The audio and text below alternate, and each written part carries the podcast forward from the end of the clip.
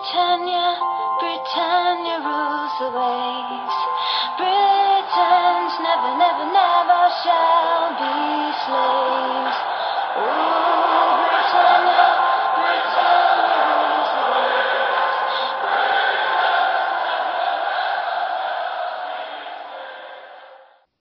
Hej och välkomna till avsnitt 169 utav Svenska FPL-podden.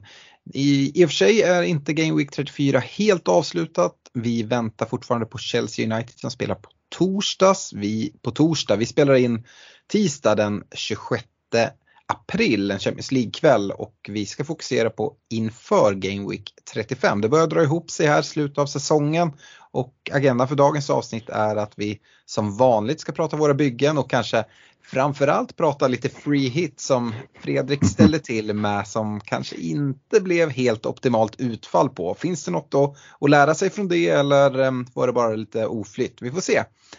Vi eh, ska gå in på veckans punkt och den här veckan vi fortsätter påtala eh, Europaspel och dess påverkan nu när det är Europavecka. Det ska spelas semifinaler både i Champions League, Europa League och Conference League och vi har engelska lag i alla turneringar. Dessutom har vi en fa Cup-final här som stundar en bit fram i maj.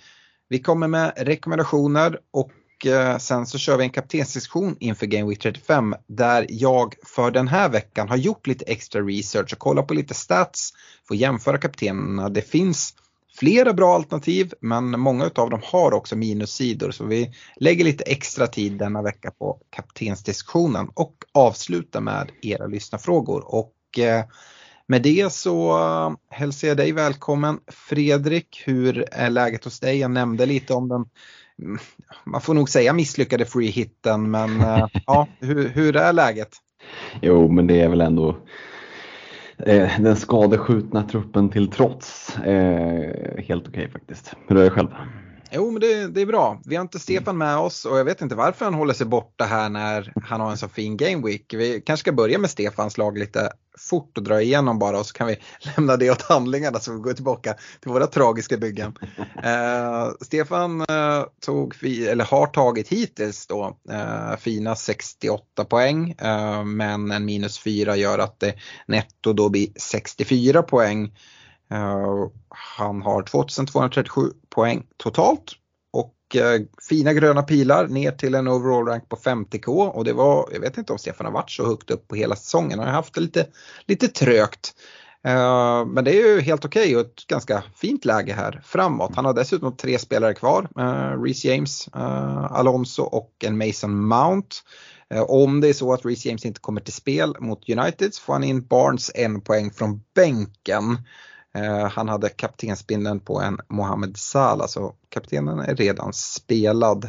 Eh, jag vet även att han gjorde två byten. Han plockade ut Rafinha som blev Mason Mount och han plockade ut en Cody som blev Reece James. Så där blev ju inte utfallet eh, som, som önskat på Reece James kan jag i alla fall gissa från, från Stefans håll. För jag känner ju verkligen igen det själv när vi kollar på mitt bygge. Men jag vet inte Fredrik, ska jag, ska jag gå till mitt bygge och sen ska vi grotta ner oss i ditt free hit? Ja, eller? men kör, kör ditt först tycker jag. Ja, eh, jag har hittills tagit 39 poäng men med minus 4 så är det netto 35 så det, är, det är ingen monsterscore direkt och det blir röda pilo, pilar såklart. Har 2264 poäng så det skiljer ju mindre än 30 poäng mellan mig och Stefan. Stefan dock helt utan chips och jag har ett free hit kvar. Men det är ju ingen, ingen garanti på något sätt eh, har vi, har vi lärt oss. Eh, jag har röda pilar just nu, en overall rank på 28,5 ungefär. Två spelare kvar, eh, Reece James och Mason Mount. Men jag har binden på Mason Mount också så jag hoppas att det inte blir någon rotation här mot United vilket inte tror i en, i en sån match. Jag var mer orolig för den i första matchen men ja, svårt att läsa, läsa Torshäll. Uh, är det så att Reece James inte spelar så får jag in, vem får jag? Stefan fick en poäng, det får även jag. I form av eh, uh, Brocha som kommer in från bänken med sin enpoängare.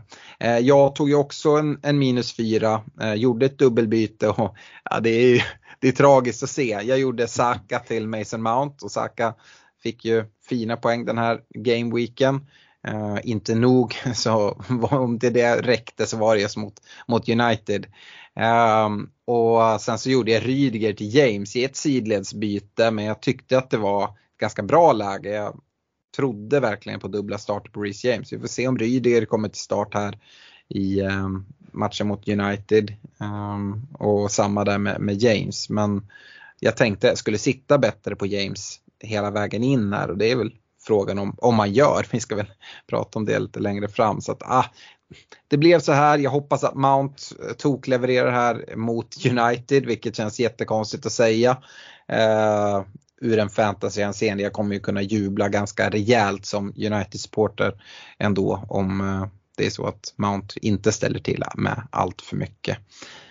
Men det är mitt bygge. Uh, som det ser ut just nu planerar jag att spara mitt byte den här veckan. Men uh, vi, vi, får väl se uh, vad, som, vad som hinner hända fram tills dess. Det är en del matcher som ska spelas. Fredrik, vänder vi blickarna mot ditt free hit-bygge så står du just nu på 38 poäng. Mm. Totalt 2323 poäng och en overall rank röda pilar på, ja du är precis innanför eh, 6K. Mm. Alltså en, en, bra overall rank ändå, men inga chips kvar. Du har fyra spelare kvar till start. Du har eh, dels din kapten Havertz eh, tillsammans med Reece James och Mason Mount och sen så har du Cristiano Ronaldo också. Du har mm. dock en väldigt tunn free hit bank så om inte James kommer in så får du faktiskt inte in några poäng från, från bänken noterar jag. Nej, och det var ju en, en medveten strategi i det här väldigt vågade frihitet. Eh, så gick jag all in liksom allt på, på rött. Mm. Eh, så. Men vi ska väl ta oss igenom det. Vi kanske ska börja med varför det blev som det blev. Hur kom det sig att jag tryckte av det här frihitet? För det fanns ju inte det, det fanns, jag ska inte säga att det inte fanns på kartan, men, men det fanns ju inte som en huvudtanke eller som ett liksom, eh, rimligt spår när vi poddade sist. Eh, däremot ska jag ju faktiskt säga, och de som är med i våran Patreon-chatt i Messenger-tråden där, eh, vet ju att direkt när Double Game 34 eh, blev bekräftad så slängde jag ut en liten trevare där att det går att göra ett ganska fint free hit-lag på mm. förhand till just eh, Week 34. Mm. Eh, så för den som var med i Patreon-tråden där och kikade så, så går det faktiskt att gå tillbaka och se det där laget som, som kablades ut. Inte helt olikt det laget som jag faktiskt jag vet inte, med. Jag vet inte hur mycket det var med och drog med Olle och Henrik Mattsson i fördärvet. Jag hoppas inte att det har påverkat deras beslut allt för mycket. Nej, det, jag så skrev det sen att jag hade ett dåligt samvete för att jag har propsat på det här. Men men, eh, ja, men jag tänker så här, hur, hur blev det så här? Var, varför gick jag och drog mitt free hit den här gameweeken? Ja men det finns flera anledningar. Eh, och det blir nästan enklast att bara spalta upp det för att visa på att det åtminstone fanns ett case. Eh, det, är ju, det var ju väldigt riskabelt. High risk, high reward brukar man säga. Ja, high risk, high fall eh, kan man också säga. Eh, jag dubblade min rank nästan nu och jag hade räknat med att smäller det här riktigt bra så kanske jag inte kommer ja, men då hade jag kunnat halvera den. Det hade varit eh, rimligt. Eh, jag var ju ganska inställd på att Man City skulle krossa Watford hemma. Eh, jag satt helt ren på City-gubbar eh, och hade inte för plan att byta in någon av dem. Så känslan då var att okej, okay, kan jag överleva en City-kross mot Watford? Ja, det är klart att jag kan, men jag skulle ju väldigt gärna ta del av den kakan. Eh, valde två eh, försvarare i, i form av Cancelo och Laporte. Eh, Cancelo kändes ju given på starten med tanke på att han är avstängd här nu i, i eh, första CL-semin. Eh, Laporte kändes given, ganska prisvärd också. Jag vet att både Henrik och Olle i sitt frihet gick ju på, på två offensiva och det kanske på ett sätt eh, makes sense så att de gick på Grealish och Sterling. Jag gick bara på Sterling. Eh, och det, det, följer inte, det följer ungefär lika dåligt ut. Eh, jag kan förstå den i efterhand, men jag, jag känner mig ganska trygg i detta. Alltså, Watford hade inte jättemycket heller så att hade ju lika gärna kunnat bli 5-0 som 5-1. Men... Börjar vi med, med ditt, ditt, din City-satsning där så är det svårt att liksom såga den.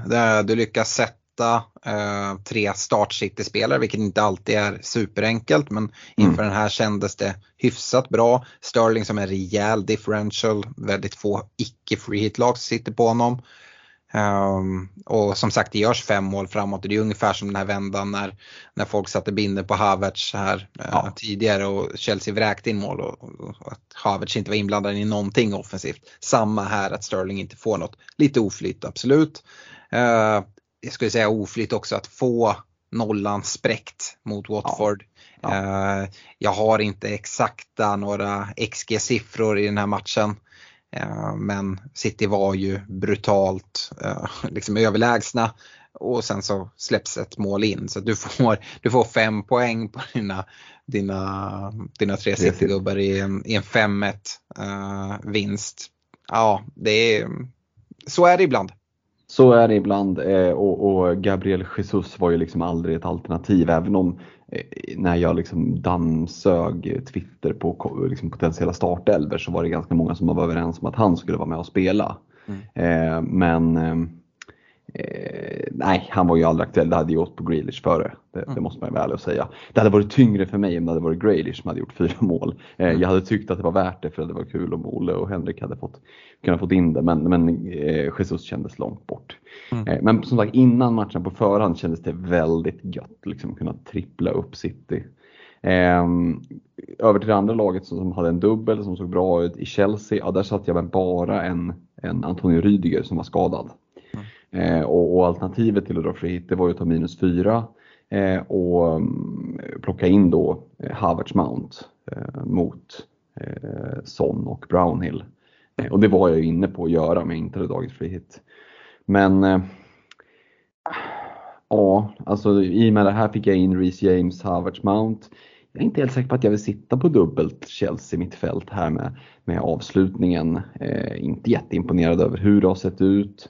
Eh, finns lite andra mittfältare med bra matcher. Det är inte fel att sitta med Mount Havertz i bygget, absolut inte. Men de kostar sina pengar, tar upp två mittfältsplatser. Eh, ja, jag, jag, är tveksam till att jag kommer, eller jag kommer ju inte att byta in båda nu i, liksom i ordinarie bygget. Så, utan det kändes rätt gott att kunna trippla upp Chelsea inför den här dubben. Eh, ja. Mm. Nej, de, de, samma där, alltså, kollar man på den matchen så var det ju ett bra läge att möta West Ham. De vinner ju matchen förvisso med 1-0 men West Ham som har en del skadeproblem på mittbacksidan som vi kommer komma till längre fram. Eh, vi eh, också kopplat till att de väljer ju faktiskt att ställa över Antonio, Bowen och Declan Rice för att nämna några till den här matchen. Men ändå lyckas Chelsea bara få in en kasse men det skulle ju kunna liksom bli någon form av rejäl käftsmäll de hade kunnat fått från Chelsea här och där dina, uh, dina Chelsea-gubbar hade kunnat, kunnat leverera. Uh, så även här finns det ju, finns det ju förståelse att nyttja sin, sin free hit för att attackera Chelsea och få in vad som du då måste ha tänkt vart den absolut bästa kaptenen för omgången i eh, en Kai Havertz. Hiring for your small business? If you're not looking for professionals on LinkedIn, you're looking in the wrong place. That's like looking for your car keys in a fish tank. LinkedIn helps you hire professionals you can't find anywhere else, even those who aren't actively searching for a new job but might be open to the perfect role. In a given month, over 70% of LinkedIn users don't even visit other leading job sites. So start looking in the right place. With LinkedIn, you can hire professionals like a professional. Post your free job on linkedin.com slash people today.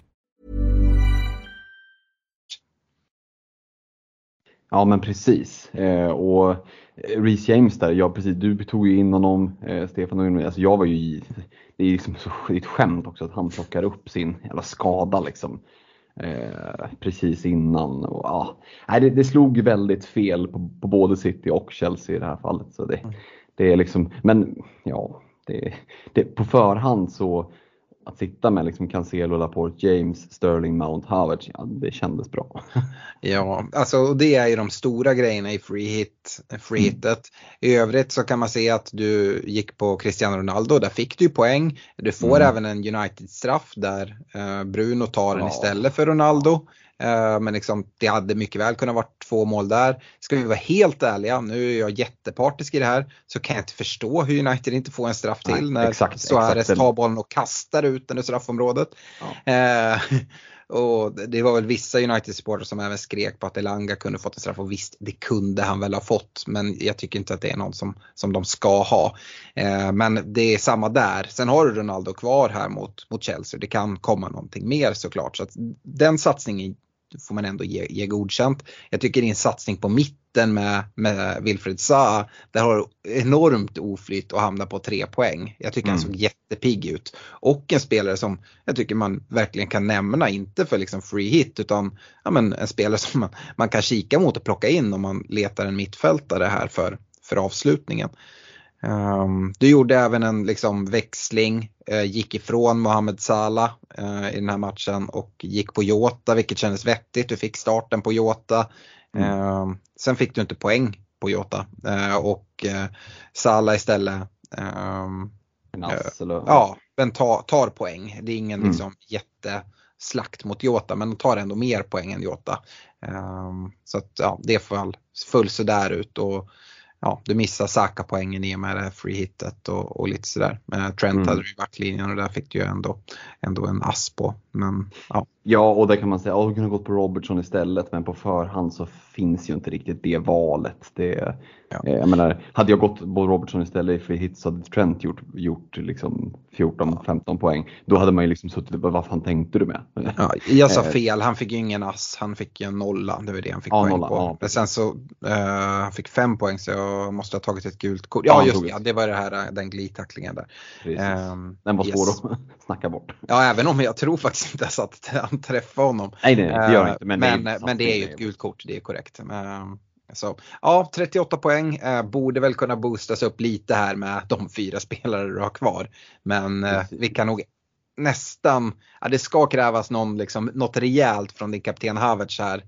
För att det, det ändå ska kännas okej okay, och det är tveksamt om det oavsett kommer, kommer kännas superbra. Ja, jag skulle säga att det enda som kan göra att den här känns bra det är ju typ ett hattrick av Cristiano Ronaldo. Eh, och, och ett hattrick av Havertz. Det blir 3-3 ja, matchen. Det är väl det att Havertz Mount hade jag ju suttit med utan free hit också. Ja. Eh, och då hade jag haft mer, nästan mer poäng än vad jag har nu. Så att, men absolut, så, man ska inte tänka för mycket sånt. Eh, har ni gjort som jag har dragit free hit och det har skitit sig. Det går inte att tänka för mycket om och hur och så. Utan det är bara att foka på det som är just nu. Jag ska säga det, Dubravka i mål där tog ju nolla i alla fall. Så att den mm. läste man ju i alla fall rätt. Eh, så jag, jag, tycker inte att jag läste förutsättningarna helt fel. Sen blev inte utfallet eh, i närheten av vad jag hade hoppats på. Mm. Eh, men, eh, ja, men det kändes ju jag ska säga ännu bättre innan omgång, precis innan omgången drog igång. Jag såg att både Olle och Henrik också hade dragit det. För de brukar ju ha fingertoppskänslan där. Eh, och då kände jag bara, har jag kommit med i den här tågvagnen nu liksom? Hamnar jag i serveringsvagnen? Men, men den serveringen var stängd. Ja, fan, det känns som att Olle och Henrik också har haft, inte att det går helt åt helvete på något sätt, men att de har haft lite mer motvind här på slutet. I början så, så mm. satt ju allt verkligen. Och så kan det mm. verkligen vara, att man liksom Ja, man kommer in i STIM. Uh, det är man är formspelare i fantasy precis som, som i verkliga livet. Ja, och ibland så tycker man liksom att det ser nästan, det ser så himla bra ut på förhand. Det är som en stryktipsrad. Mm. Det ska inte se för bra ut då, då, då blir det aldrig ett bra resultat. Utan det ska vara lite, lite skevt sådär. Ja, men som du som bytte ut Saka, jag som ju drog ett free hit när jag har Saka i bygget. Men det var ju som med fast i hand så upplagt för att ja, men det är då han ska slå till. Mm. Ehm, men å andra sidan vet jag inte hur man ska kunna liksom spela det här spelet om man ska tänka att det inte ska se bra ut heller. Liksom det, då är det väldigt, en väldigt snårig stig för att hitta, ja, men hitta rätt väg. Liksom.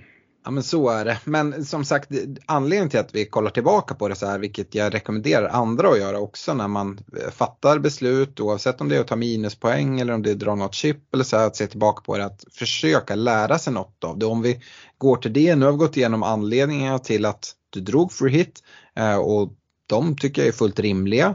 Eh, men det kan ju ändå vara så att du med facit i hand och när du ser tillbaka på att ah, men jag skulle nog ändå ha sparat det. Vad, har du kommit fram till någonting att hade du gjort om det igen med liksom liknande förutsättningar? Mm, ja men det hade jag. Mm. Eh, jag, jag. I den kalkyleringen så är det två saker till som inte har nämnts som jag vägde in. Eh, det är dels för att återgå till laget så är det i mitt ordinarie lag sitter jag på triple Spurs med Kane, Son, Dyer. De hade en match borta mot Brentford. Jag kände bara att det här kommer att bli tight och målsnålt. Brentford har varit bra på slutet. Jag vill inte sitta med liksom tungt jävla eh, Spurs-bygge. Eh, vilket ju också föll liksom väl ut. Så det var ju tack och lov det att de inte, det hade ju varit liksom verkligen trycka i ansiktet på en ett hattrick från Kane och liksom tre ass på sån. Då hade man ju bara gått och grävt ner sig. Ja. Eh, så, så det kändes ju, ju ändå eh, ja, men lite som ett, som ett eh, plåster på såren. Eh, men sen tittade jag även på min rank innan, låg där strax under 4000. Kände att, ja men okej, eh, vad är, det, vad är worst case om freehitet skiter sig? Ja men det är så att jag typ dubblar min rank. Då kommer jag som du nu ha, gör. som, jag, som jag nu gör. Ja. förhoppningsvis kan jag putsa det lite liksom med om, mm. om man nu kan få lite poäng. Men det är worst case liksom. och det är väl nästan, inte riktigt, men nästan worst case så, ja. som, som föll ut. Men ja, okej, okay, det är fortfarande en bra overall rank. Hade det här träffat bra, alltså Sterling hade gjort de här, fyra, kanske inte de här fyra, han hade räckt att göra två baljer. De poängen hade ju varit guld värda för ingen jävel sitter ju med Sterling. Liksom. Ehm, och då kan man säga, oh, men det är ju mycket om och så här. Ja, fast starten läste man rätt. Ehm, han var, hade ju vilat innan. Ehm, han spelade ju sina 90 minuter så han var ju på planen. Liksom. Ehm, så det fanns ändå ett case eh, på förhand och just det här att har man möjligheten, jag låg topp 4K inför den här gameweeken. Hade det här träffat rätt, ja men då hade jag ju varit tillbaka, kanske till och med topp 1000. Mm. Eh, och, och ja, men jag kände lite att nu fick jag den chansen. Eh, jag kände också att ett free hit i Game Week 36, det kommer man kunna få bygga ett jättefint lag med. Men jag kommer inte att stiga ut mot några som är topp 5K. Det kommer att vara väldigt många som drar det då även om jag träffar det bra så kommer många andra träffa det bra. Jag kommer inte kunna klättra i rank på det eh, på samma sätt. Eh, så det var också en del av att om en beslutet togs och varför jag skulle ta samma beslut igen. Att eh, det var en möjlighet liksom till att ja, mm. kunna tjäna, och nu föll det fel ut då tappar man på det men you win some you lose some och, och det är liksom det jag tar med mig från det är att ja, men, jag tycker att jag på förhand kunde läsa en hel del av vad som skulle hända på rätt sätt. Sen eh, var det ett par viktiga pusselbitar som, som jag inte förutsåg. Eh, och det får man bara liksom acceptera, gå vidare. Men eh, det är inte jättekul att ge sig in i 36 37 utan free hit. Men det är fler som inte har eh, chipsen kvar. Eh, så det, det, ska nog gå ändå. Eh, men sitter jag i samma läge, topp 4K med möjligheten i Game Week 34 även nästa säsong så är känslan just nu att ja, jag kommer trycka av det igen. Mm. Eh, vi ska släppa just ditt free hit-bygge men jag tänkte ändå mm. stanna kvar lite innan vi går vidare och det är ju att ja, men det som händer när man drar ett free hit det är ju att om man inte tycker om sitt lag så får man tillbaka det eh, veckan efter free hit. Och har du kikat någonting på det och var det någonting mm. du vägde in att liksom, ja, men du, du sa att du vill inte sitta trippelt Spurs mot, mot Brentford. Brentford är ju kanske ändå inte liksom det lag som man känner så åh nej, inte trippelt Spurs. Eh, nu har de ju eh, en bra hemmamatch här i, i 35an och liksom det avslutande schemat ser helt okej okay ut. Dubbeln i 36an mm. är inte kanon men det är ändå dubbelmatcher. Eh, inkluderat ett eh, North London Derby där det brukar kunna hända saker och där Kane brukar trivas. Mm. Eh, till exempel. Och Ja, hur ser du, tillbaka, ser du på det laget då som du får tillbaka? Det är ju triple Spurs. Du har en Fabian Schär där från Newcastle som går in i ett tufft spelschema. Du har en mm. United-försvarare som har blank i 37 uh, mm. i, i Telles. Du uh, har en, en Rydiger som, som missar nu, vi vet inte riktigt status där. En Brownhill som förvisso tog jättemycket poäng på din bänk innan den här omgången men uh, kanske inte där man jättegärna vill sitta. Nej men så är det ju och, och TS eh, Brownhill Share sitter ju på bänken i busslaget nu. Mm. Eh, men jag ska ju erkänna att det känns ju betydligt bättre att sitta med tre Spurs-gubbar eh, inför Leicester hemma. För vi kommer ju komma till på veckans punkt sen, Europaspelet. Ja. Eh, och det gör ju att jag eh, lutar faktiskt mot att behålla alla tre Leicester-gubbar till helgen. Eh, mm. Leicester hemma ett Spurs som kanske ändå, trots att de har gått knackigt, liksom, faktiskt har, om inte slagläge så i alla fall ja, men, hyfsat god chans att ta den där fjärdeplatsen fortfarande. Men då krävs det ju en vinst här mot Leicester hemma. Eh, och jag kan absolut se att de bara totalt tappade och torskar 0-2 och Vardy kontrar in tvåan i 83 liksom. Men jag kan också se en sån kross som mot Newcastle när vi var över och kollade. Eh, och då kan det trilla in poäng och då är den där dubben på Son Kane som är ganska, ganska ovanlig, lite en differential. Eh, skulle kunna vara intressant. Så att, eh, det känns betydligt bättre med triple Spurs inför Leicester hemma än vad det gjorde Brentford borta. Mm. Sen var du ju inne på de andra delarna i bygget som kanske inte är en superhöjdare. Eh, så det kan mycket väl bli minus fyra ändå. Mm. Vi kommer ju komma till lite rekommendationer senare så där ja. finns det ju gubbar att plocka av som man vill få in. Så är det. Men just nu när du har dragit, eh, liksom inte har några chips kvar heller och inte något mm. free hit och drar i 36 eller 7 kollar man på ditt lag, men eh, Villa till exempel. Leicester till exempel som har dubbla dubblar. Du har eh, Ramsey från Villa men i övrigt är det, är det tomt. Uh, och hur är det, Everton har de också dubbla dubblar eller? Um, och det är möjligt, jag har inte, ja. ska vara helt ärlig, jag har inte blickat supermycket jag, mot Jo, det jag har... tror de har det. Uh, mm. Det är kanske inte det lag som man först tänker på, men det är rätt okej. Okay. De har rätt okej okay matcher också i, i dubblarna. Uh, mm. Eller till och med väldigt bra skulle nog säga att det är de bästa matcherna. Sen så är det inte det absolut bästa laget. Men, Nej, det, såg vi, ehm, det såg vi ju helgen om inte annat. Att de, de är inte jätteintresserade av att spela fotboll om, motståndet är bättre och nu ska de möta Chelsea och sådär. Så, ja, jag vet inte. Men, men just som du nämner framförallt där Aston Villa med, med eh, ett ganska så eh, okej okay spelschema och, och, duktiga spelare med dubbel-dubbel. Det är klart att mm. när man inte har chipsen kvar så, så blir ju det extra intressant. Men jag tycker även att det finns de med, med mm. bara en dubbel som har fina scheman. Eh, mm som det går att gå på. Så att, nej, men ett, ett, ett par byten här ska vi nog kunna liksom navigera oss igenom det här. Och nu, nu får jag också tala lite extra för dem som, som eh, har bränt alla sina chips och hoppa i, i, i Stefans båt. Härligt. Eh, jag sitter med ett free kvar och jag planerar att dra det i 37 som det ser ut. Mm. Eh, jag hoppas också att Citys match ska kunna komma där, vilket vi fick lite tendenser på att det inte är helt omöjligt. Eh, så att eh, hoppet är det sista som överger den och jag tror att oavsett så kommer jag ändå dra den i 37 Det är så mitt lag är, är bäst byggt för.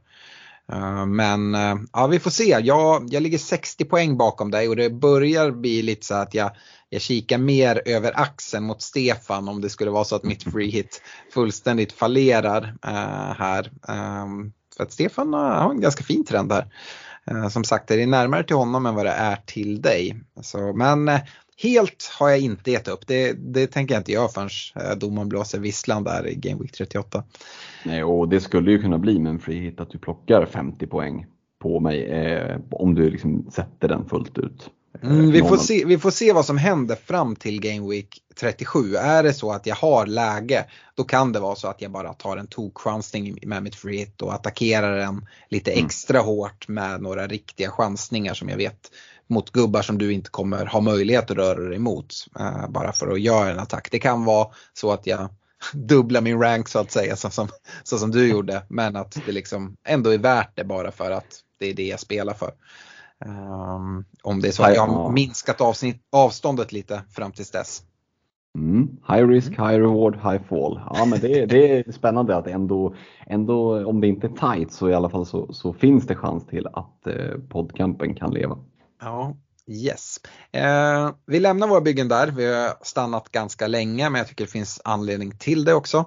Eh, och eh, ger väl den rekommendationen till alla att det, när man gör sådana här beslut oavsett hur utfallet blir och kopplat till chips och sånt att det kan vara ganska vettigt om man vill utvecklas och bli en bättre människa och se, ja men hade jag gjort det här beslutet igen med de förutsättningarna eh, som var inför. Man kan ju aldrig veta exakt hur, hur det kommer bli men att kunna försöka lära sig det, det eh, rekommenderar jag folk till. Eh, vi riktar ett stort tack till våra partners i Olka Sportresor, nakata.se, Unisportstore.se, Glenn Sportsbar och Netshirt som säljer vår fina merch. Eh, vi ska även slå ett slag för vår Patreon, patreon.com svenska FBL. Stötta oss med 15, 25 eller 35 kronor i månaden. För 25 eller 35 kronor får ni tillgång till vår Messenger-tråd, även vår Discord-kanal. Eh, och eh, var vara med i tugget där. Dels bara för att det är trevligt men också ett sätt att lära sig och bli bättre manager genom att interagera med andra aktiva och eh, erkänt duktiga managers. Kunna ställa frågor till, till mig, Fredrik och Stefan men även övriga Patreon-communityt. Så det slår jag ett slag för. Tänker man att det är sent i säsongen och man tänker att äh, jag går med nästa säsong så gå med. Vi kommer göra en paus i de här äh, månatliga betalningarna så att äh, man kommer inte betala något på sommaren men man kommer ha tillgång till gruppen och kan liksom sitta och snacka träningsmatcher och liksom uppstart inför nästa säsong och, och sådana här saker. Så det är ingen anledning att inte gå med. Men uh, mm, med det så går vi vidare och kollar lite på veckans punkter och det blir ju lite eh, repetition. Eh, men jag tycker att när vi ändå är inne i en liksom Europaspelsvecka och det håller på att dras ihop där, att man kan analysera lite mer och påtala vikten av håll i era byten men även väg in det här Europaspelet i de byten som ska göras och försök liksom, ja, men, lägga någon, göra någon analys och lägga någon plan. Eh, nu har vi ju Champions League som kommer först i veckan. Vi har City som spelar ikväll hemma mot Real Madrid. Imorgon spelar Liverpool mot Villarreal hemma på Anfield. Så båda har hemmamatcher. Um, och vi får se vad resultaten blir. Citys 11 har ju släppts när vi spelar in här, vi behöver inte gå igenom den. Men att älvorna släppts så man ser vad som händer, vilka spelar, hur, hur många minuter får de, är det någon som skadas. Det är ju sånt som liksom vägs in till man kan ta med sig till helgen. Ehm, att Liverpool spelar imorgon kväll och dessutom har den tidiga matchen på lördagen. Eh, det är de som kickar igång Game Week 35 eh, mot Newcastle borta. Eh, Klopp var ute och lämnade in en protest eller en önskan till, till FA att få matchen flyttad men fick avslag eh, och det tycker jag man ändå kan lägga någonting i.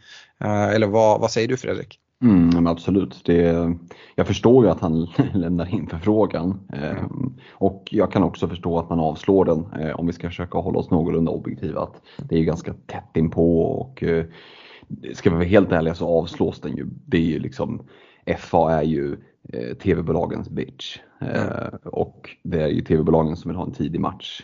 Eh, mm. Han hade förmodligen haft större chans att få den flyttad om den hade legat 16.00 och han hade sagt att ja, men jag vill ha den 20.45 på kvällen istället. Mm. Det, Samt, det Samtidigt kan väl jag tycka så här, nu, jag, jag behöver inte tänka att jag ska vara partisk och liksom så. Eh, det är snarare tvärtom. Men jag hade väl kunnat tycka, nu har ju City sena matchen på, på lördagen. Att mm. man hade kunnat lagt sig, det blir bara några timmar men ändå, då gör man ju ändå någonting eftersom att City spelar på tisdagen. Att de kan få den tidiga matchen på lördagen och Liverpool kan få den sena i alla fall. Mm. Ehm, det hade man väl kunnat tyckt men ja, så blev inte planeringen och ja, det, det, är vad det är, man får göra det bästa av situationen. Och jag menar inte att det här då gör att Liverpool-spelare är helt värdelösa att ha till Game Week 35. Vi kommer komma till en kaptensdiskussion, men jag tycker att det är någonting som ändå ska vägas in. Eh, sen ska man säga det, resultaten i, det är ju liksom dubbelmöten vi pratar om och resultaten i de här första semifinalerna kommer ju också kunna säga en hel del till oss hur mycket rotation vi kan förvänta oss till, till match två. Eh, vi såg hur Liverpool agerade i i, i kvartsfinalen mot Benfica. Förvisso hade de andra matchen på hemmaplan. Även om bortamålen är borta så kan man känna en, en större trygghet att i alla fall komma hem. Men um, alltså blir det en fullständig asfaltering utav eh, uh, Villarreal då tror jag ju att Klopp inte har några problem alls att rotera ganska hårt i, i andra semifinalen. och Då prioritera ligan som fortfarande är, är högaktuell och liksom verkligen gå för den här kvadruppen som vi har, har pratat om att Liverpool har chans på. Så um, det tycker jag man ska ta med sig. Det är Champions League. Kollar man i övrigt och Champions League-lagen, City och Liverpool, de har mycket att spela för i ligan. Där är det ju många som sitter med, med, med gubbar ifrån och av den anledningen väldigt intressant. Går man istället mot Europa League, då har vi en West Ham där som har ganska tufft spelschema kvar i ligan och jag tror inte det är så många, det tror jag vi nämnde förra veckan, som sitter med West Ham-tillgångar eller kollar på att ta in dem. Däremot så kan man göra tvärtom och kolla och liksom verkligen pinpointa West Ham och det tycker jag finns en bra anledning att göra om vi bara kollar till 35an. Nu har West Ham hemmamatch mot Eintracht Frankfurt på torsdag kväll. Sen möter de Arsenal söndag eftermiddag. Och eh, senaste Premier League-matchen, jag var inne på det tidigare, då vildes Antonio Bowen Rice exempelvis. Eh, jag vet inte hur det kommer se ut mot Arsenal men det är möjligt att några spelare vilas där. West Ham har inte så mycket att spela för um, i, i ligan och fullt prio ligger på, på Europa League. Och dessutom så har ju West Ham jätteproblem i försvaret. Nu senast så egentligen den enda mittbacken de hade gick och, och tog ett rött kort och är avstängd mot, mot Arsenal. Um, så det kanske talar, vi kommer komma till det här i kaptensdiskussionen, men att liksom, en Saka kan bli hyperintressant. Du får ju tillbaka honom från ditt free hit. Jag har mm. precis gjort mig av med honom vilket jag tycker känns ganska jobbigt nu i och med de här förutsättningarna.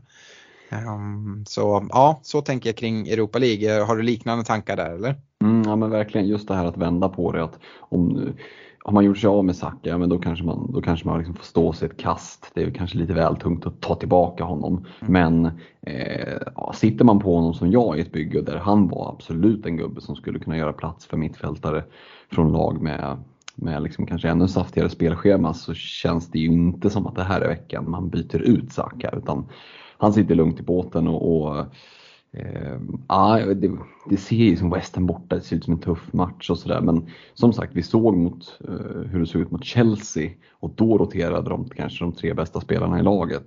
Mm. Eh, och då är det ändå ett derby ska vi sägas. Mm. Derby, ja. Men så nära West Ham kommer ett derby mm. kanske. Eh, så att eh, eh, Låt säga att de gör ett, ett bra resultat här i första, eh, första matchen mot, mot Frankfurt. Då tror jag att vi kan få se en tung rotation. För som du säger att det, det, finns någon sjätte, sjunde plats att spela för ligan men mm. möjligheten att ta en Europatitel den tror jag är liksom den gör att vi kan få se riktiga fjunisar eller bänkvärmer om inte annat. Och, då, mm. det skulle jag, och Arsenal är också, de har ju att spela för. Eh, mm. har ju bara den här matchen att foka på. Så det, och kvällsmatch, det skulle kunna liksom, det skulle kunna bli 0-4 utan problem. Mm. Ja, men den, den, kombinationen som du säger att West Ham inte har eh, fokus på ligan på samma sätt men att Arsenal har fullt fokus. Mm. det tycker jag man kan väga in. Kommer man till Conference League så har vi ju Leicester kvar där. De har hemmamatch mot Roma torsdag kväll. Sen möter de Spurs söndag eftermiddag. Och om West Ham var ett sånt lag som Eh, man ingen kollade på spelare ifrån och Liverpool och City var tvärtom att är, man kan få, få koll på vilka som ska starta. Så Leicester är ett lag som är lite både och. Det är många som har, har gått på Leicester-gubbar för eh, fina spelschemat i ligan men eh, samtidigt svårt att, att, väga och som du nämnde, de möter Spurs eh, och det kan vara ett lag att liksom sikta mot för att Leicester har ingenting att spela för i ligan. West Ham har ju mer att spela för i ligan än vad, vad Leicester har. Men eh, och fullt fokus på, på Europa från Leicester och eh, ja, får se hur det går mot Roma på torsdag.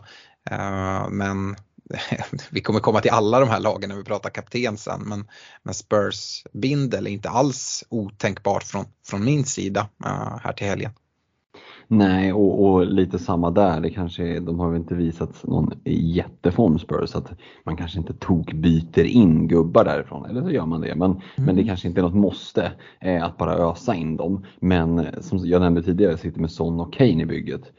Ja, alltså det går att lösgöra mycket pengar på Son men pff, det känns ju tungt med Leicester hemma med det läget som är med Europaspelet och, och Leicesters skador blir skiftande fokus. Om Arsenal kan bli, om West Ham Arsenal kan bli 0-4 då kan det här bli 6-0. Liksom. Mm. Eh, det kan också bli att eh, både Spurs och Arsenal, det har vi sett den här säsongen, bara fuckar upp och sjabblar bort det och så blir det 0-1 Leicester och 1-0 West Ham. Det kan det ju absolut bli. Eh, men ska vi prata lite någon form av sannolikhetslära här så är det väl Eh, tre poäng för Spurs, tre poäng för Gunners känns ju ganska troligt eh, får man väl ändå säga inför söndagen. Verkligen. Eh, och det är ju den Europa som vi har men jag tycker även vi kort kan nämna fa kuppfinalen mellan Chelsea och Liverpool som är planerad till den 14 maj. Eh, det, det ligger ju mellan båda lagens andra match i Game Week 36 för både Chelsea och Liverpool har dubbel i 36an. Eh, så den ligger mellan den och deras match i Game Week 37. För Chelsea innebär det att den Andra matchen i Game Week 36 är mellan Leeds-Chelsea den 11 maj. Sen har du då eh, uh, fa Cup-finalen 14. Så det är kort däremellan och sen Game Week 37 spelar Chelsea mot Leicester den 19 maj.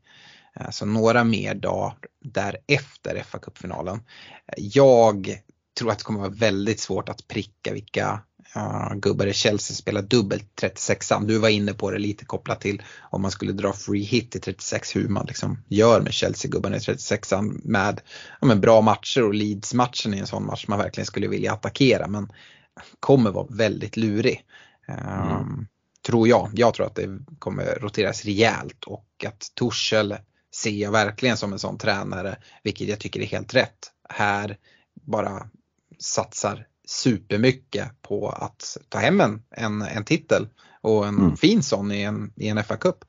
Så um, ja. ja eh, och de, de, de, har ju ingenting att spela för ligan heller. Det är ju typ klart att de kommer trea. Liksom. Mm. Eh, och alltså, kan man tänka sig, oh, men du kan ju ta Mendy i free hit. Det kan mycket väl bli Kepa som, ja. ställer sig mellan stolparna. Så att, det, nej, det är Chelsea andra matchen 36 känns ju lotto mm. med joker och lycka till ungefär. Mm. Eh, och då gör ju det att Chelseas så kallade dubb, Wolves hemma, ja visst Wolves är inte bra men eh, de är ju inte liksom, de är inte Norwich bakåt. Eh, så att, eh, jag vet inte, Chelsea-dubben 36 känns supersval för min del alltså. Mm. Ja, och kollar man för Liverpool så är det mellan deras andra match i 36, vilket är mot Villa borta. Eh, de har en extra dag, de spelar den 10 maj. Så här har mm. Liverpool lite bättre då med spelschemat om man tycker att det är sämre här i, i Champions League. Ehm, och skillnaden är att Liverpool har att spela för ligan. Men alltså att viss rotation kan ske, absolut, det kan jag se. Uh, vi har pratat om det lite grann tidigare, till exempel en Robertson där finns en väldigt bra ersättare i Semikas. Ja, mm. där skulle det kunna bli rotation. Jag kan se en Konate få speltid uh, för en Matip som annars har varit första valet och, och lite sånt där. Så att uh, lite rotation kan det, kan det ske och dessutom finns det ju fina offensiva alternativ. Eh, jag säger inte att liksom Salah, Mané och liksom allihopa vilas på något sätt men de kommer få minuter som liksom kommer manageras och det kommer eh, säkert vara någon som får någon vila även av de offensiva gubbarna. Eh, och sen så är det ju eh, 37an där vi inte vet när Liverpool kommer ha match men vi tror och känner oss ganska trygga med att det kommer vara. Jag fattar fortfarande inte helt varför den är borttagen.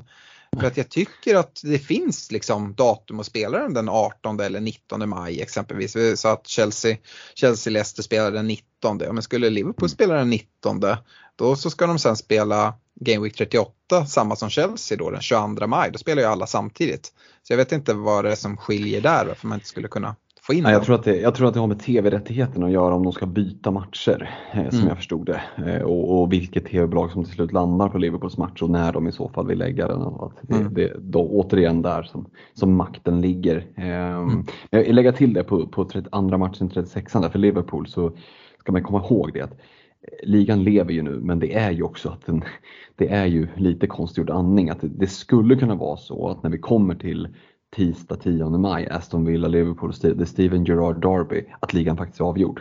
Mm. Eh, Liverpool ska möta Spurs eh, efter Newcastle här. Eh, mm. Newcastle borta är ingen match man bara åker, speciellt inte tidiga liksom, lördagsmatcher, man åker inte bara dit och vinner. Sen har man Spurs hemma som har att spela för. Alltså tar man sex poäng där, ja men absolut, då lever, då lever ju ligan. Tar man en eller två poäng där, men då kan ligan vara avgjord. Och mm. då tror jag att vi kan se en jätterotation mot Aston Villa. Eh, om Klopp känner att det är typ kört. Om det däremot är så att eh, ligan total lever, lever, att man liksom kanske en, max en poäng efter på likantoppen, kanske till och med före City, ja, liksom, mm. då tror jag inte att vi får se någon rotation. Då kommer det vara starkaste elvan mot Villa även mm. om cupfinalen kommer. Så att, eh, jag tror att för Liverpools del spelar det väldigt mycket roll hur stor chansen på ligatiteln är. För hur fin fa Cup-titeln än må vara så är ju ligatiteln större. Mm. Ja, så är det verkligen. Eh, men det är lite våra tankar kring Eh, Eh, Europaspelet och även då kasta in FA-cupen och rotation. Så det kan vara värt att, att, tänka lite på när man ska välja spelare. Annat att tänka på kan vara att välja att lyssna på våra rekommendationer eller att bara avfärda dem. Men eh, vi ska komma med rekommendationer och vi börjar som vanligt i försvarsleden och Fredrik vill du börja med att kasta ur dig tre stycken försvarsrekar?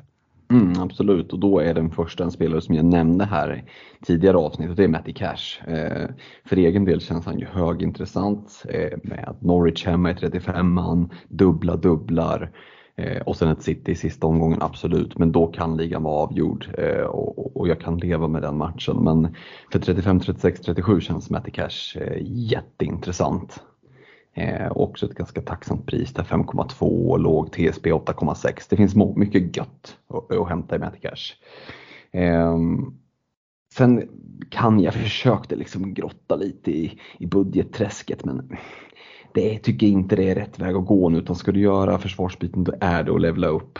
Eh, Joao Cancelo, svårt att undgå honom. Eh, han är så fruktansvärt bra alltså och sitter man som jag utan honom då gör man nog fan bäst i att plocka in honom fortare än ögat. Eh, också ett ganska fint spelschema med Leeds och Newcastle, ett West Ham som har tankarna kanske på annat håll och sådär. Så att eh, Cancelo ska in. Eh, och sen tycker jag att eh, van Dijk är, eh, skulle kunna vara en bra differential för den som känner att den jagar. Ehm, Visst, han har en TSB på 20% overall, men då tror jag att han sitter en hel del Ghost Chips. Eh, tycker när jag kikar runt sådär i vanliga template-lagen bland aktiva managers att det inte är jättevanligt att sitta med van Dijk så att jag skulle vilja kalla det för lite av en mini differential. Eh, så att eh, Matty Cash, Joao Cancelo, Virgil van Dijk blir mina tre försvarsrekare. Det är skrämmande vad lika vi tänker eh, här utan att på något sätt ha pratat ihop oss. Jag fick dina rekar nu på studs, så jag har inte hört dem innan. Eh, mm. Men jag har också Matty Cash med. Mm. Eh, för mig eh, personligen så känns det inte som en gubbe jag kan kliva på. Eh, jag har en Connor Cody som i och för sig jag mycket väl kan tänka mig att, att plocka ut. Men alltså gå på Metacash när jag planerar ett free hit i 37an, där kommer han säkert kunna finnas med. Men i så fall så är det 36an, har han en dubbel, men då är ena matchen mot Liverpool som vi har varit inne på, ja det är väl liksom, ah, det vet jag inte. Och sen så framförallt så är det, jag drar free hit i 37an och sen får jag tillbaka honom till City i 38 eh, Så av den anledningen inte så intressant. Men är man i samma båt som dig eller Stefan, alternativt att man kollar på att dra free hit i Eh, i 36an så tycker jag att det kanske är ett lite bättre val. Eh, men jag tycker han ändå förtjänar en plats i, bland mina rekar. Eh, jag har även valt att gå på van Dijk, precis som du. Trent har jag inte med här, jag har inte haft han på, på hela säsongen. Jag tror jag hade han en gång i och för sig när folk hade börjat byta ut honom. Men annars har jag hållit mig ifrån att nämna honom och jag tycker det är den Liverpools försvarare man ska sitta med. Men sen är det många som, som kollar på att ta in en till eh, och då har många gått mot Robertson, han gjorde poäng nu senast, det är ett jättebra alternativ. Men jag tror att det är större chans att han vilas i en, i en dubbel i 36an till exempel. Och jag tycker att det skiljer ganska lite mellan van Dijk och Robertson eh, kopplat till att eh, ja, men van Dijk är så viktig. Jag tror ser liksom det här kommer man försöka upp, men hans rotation ser jag inte riktigt så länge ligan lever. För att han är så viktig där, även om de har en bra ersättare i Konaté. Så att sätta in Konaté, Matip, mm, jag tror att Klopp kommer dra sig för det. Han vill ha van Dijk som ledare på plan och så kan han, vem som sitter bredvid van Dijk, det är inte så viktigt egentligen. Um, så jag tror han kommer få ett, och ett jättehot på fasta situationer. Uh, så han kan även ta offensiva poäng. Även om Robertson också kan göra det så kan de ta dem på lite olika sätt. Så van Dijk dessutom sparar man lite pengar kopplat mot, mot Robertson. Uh, och sen har jag även en City-försvarare uh, och det är Laporte har jag valt att gå på. Jag skulle hålla Cancelo snäppet högre men han är också mycket dyrare så om man inte riktigt har råd att gå dit. Alternativt om man som mig redan sitter på Cancelo att dubbla upp Cityförsvaret som du gjorde i ditt free hit. Men nu pratar mm. jag att göra det i sitt, sitt bygge generellt bara. Där sitter man ganska bra. Och just Laporte Cancelo tycker jag är väldigt fint. Vi har sett Diaz komma tillbaka, absolut. Ehm, men just Laporte som vänster utav de här mittbackarna har varit ja, men, mer eller mindre given i, i Peps lag under hela säsongen och jag tror att det är inte alls omöjligt att vi kommer se att Laporte får alla starterna av kvarvarande ligamatcher eller max en vila. Så ja, jag gillar Laporte. Laporte, även han ett väldigt hot på fasta situationer, precis som när vi nämnde van Dijk. Så att, eh, det är mina tre försvarsrekar. Eh, jag antar att du inte har jättemycket att tycka till om dem eftersom vi är så, så lika varandra. Nej, så är det ju. Men det, det är, precis som du sa så har vi ju inte eh, liksom, vidtalat varandra kring de här innan och då säger det väl lite om vilken väg som på förhand i alla fall är liksom, eh, torde ha goda möjligheter att ge utdelning eh, om man väljer att gå den. Mm.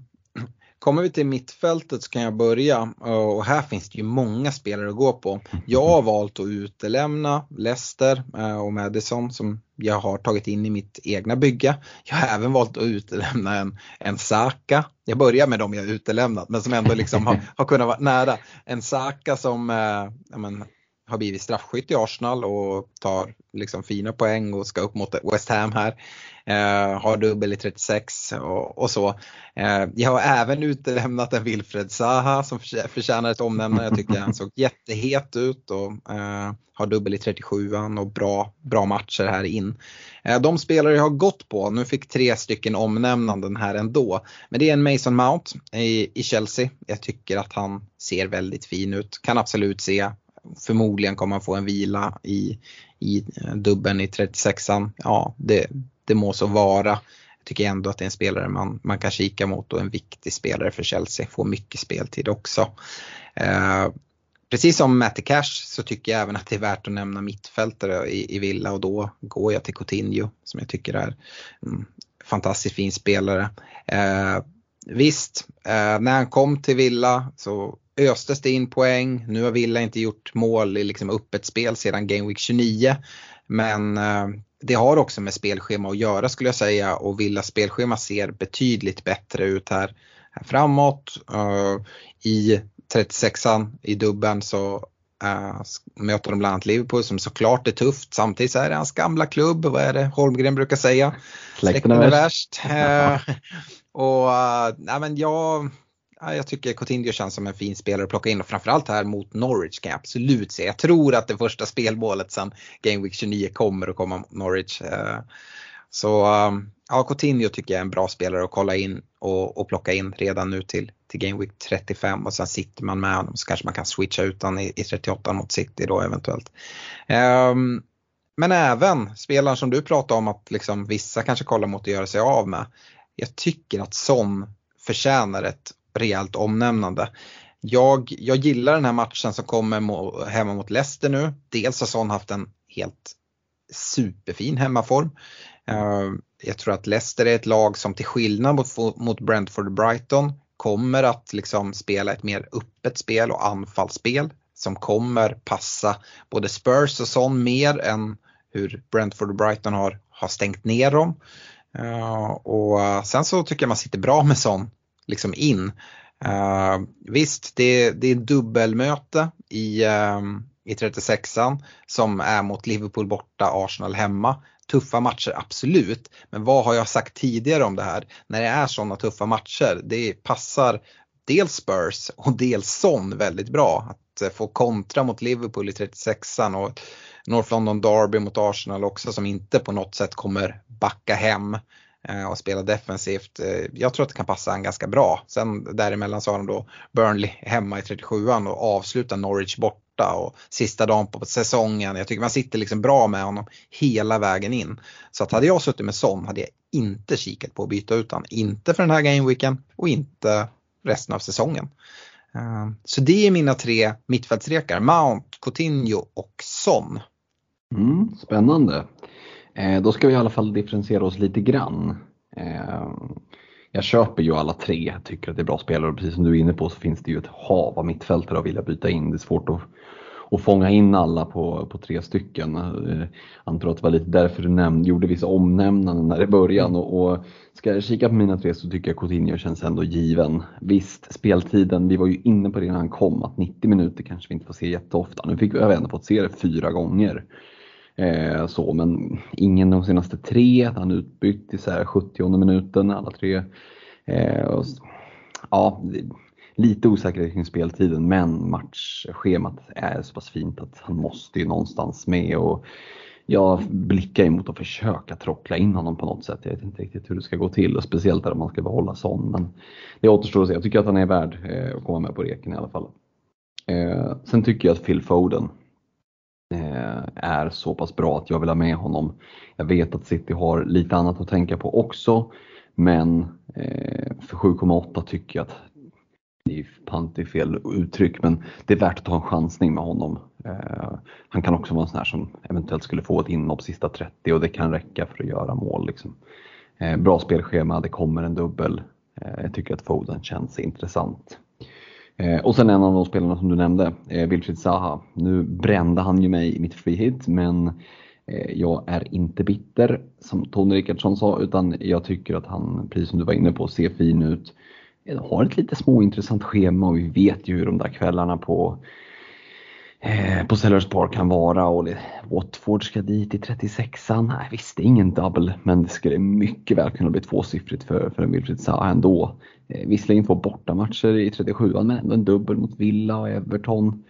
Och så Southampton här i 35an. Nej, jag tycker att eh, Wilfried Zaha känns eh, Eh, det känns som en riktigt bra differential. Det är inte så många som sitter på honom. Eh, sådär topp 50k. Så att, eh, känner man att man vill liksom plocka in på i miniligorna nu sista omgångarna, då känns ju Wilfried Zaha som ett, ett givet alternativ. Så att, eh, Coutinho, Foden, Zaha.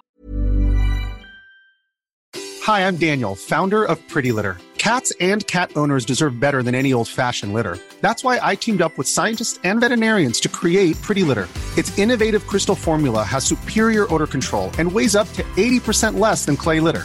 Pretty Litter even monitors health by changing colors to help detect early signs of potential illness. It's the world's smartest kitty litter. Go to prettylitter.com and use code ACAST for 20% off your first order and a free cat toy. Terms and conditions apply. See site for details.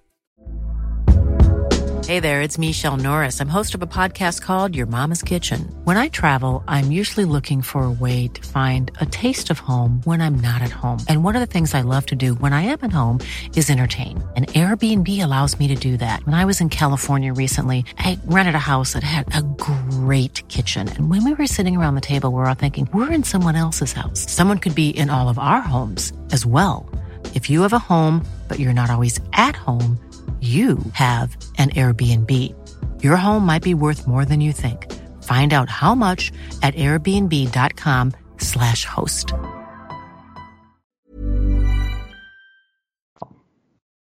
Straffskytt ska vi väl lägga till där på Zaha också. Absolut. Mm. Eh, det, är, eh, det är helt rätt. Mm. Och Eh, går vi till anfallarna då Fredrik? Vill du bara fortsätta här när du ändå är uppe i tempo? Ja, ja tyvärr går jag väl ner lite i tempo när det kommer just till anfallarna. Därför att jag hade ju hellre haft fem mittfältare och noll anfallare i reken. Eh, tycker det är svårt, tycker att ska man göra ett byte i anfallsväg, förutom då den första i reken, det är Watkins. Eh, som skulle kunna vara en spelare att ta in. Jag skulle nog hellre gå på Coutinho om jag fick välja, men det kan ju vara så att bygget lämpar sig mer för att plocka in en, en eh, Ollie Watkins.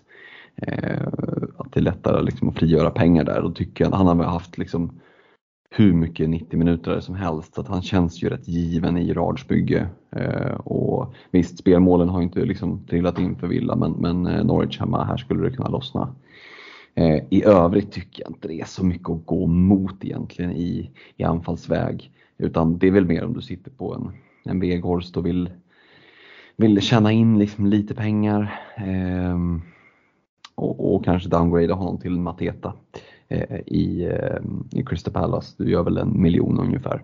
Eh, så det, det, skulle vara ett sånt byte då. Jag tycker inte att Mateta är någon man bara springer efter. Eh, starten är inte helt given men eh, eh just för att kunna tjäna en miljon eh, på Vegårds där så kan du kanske sitter med två fria, tjäna den där miljonen och så kan du göra whoever, Fabian Kär om du sitter med honom till Matty Cash till exempel eller eh, någon mittfältare upp till, till Coutinho. Det skulle kunna vara ett alternativ. Mm. Uh, går vi till mina anfallsreka så är det väl lite samma sak som du säger. Jag vet inte hur mycket man prioriterar att göra byten här. Jag tycker att det finns mycket mer intressanta försvarare och mittfältare att gå till. Men det kan vara att man jagar i någon kompisliga och vill ha lite differentials och eh, då backar jag eh, Watkins som du säger i, i Aston Villa. Eh, det är också en spelare som skulle kunna passa in dubbel när, när man ska möta Liverpool med liksom omställningsspel, snabb. Vi vet att han har gjort det förut mot Liverpool och ja, varför inte?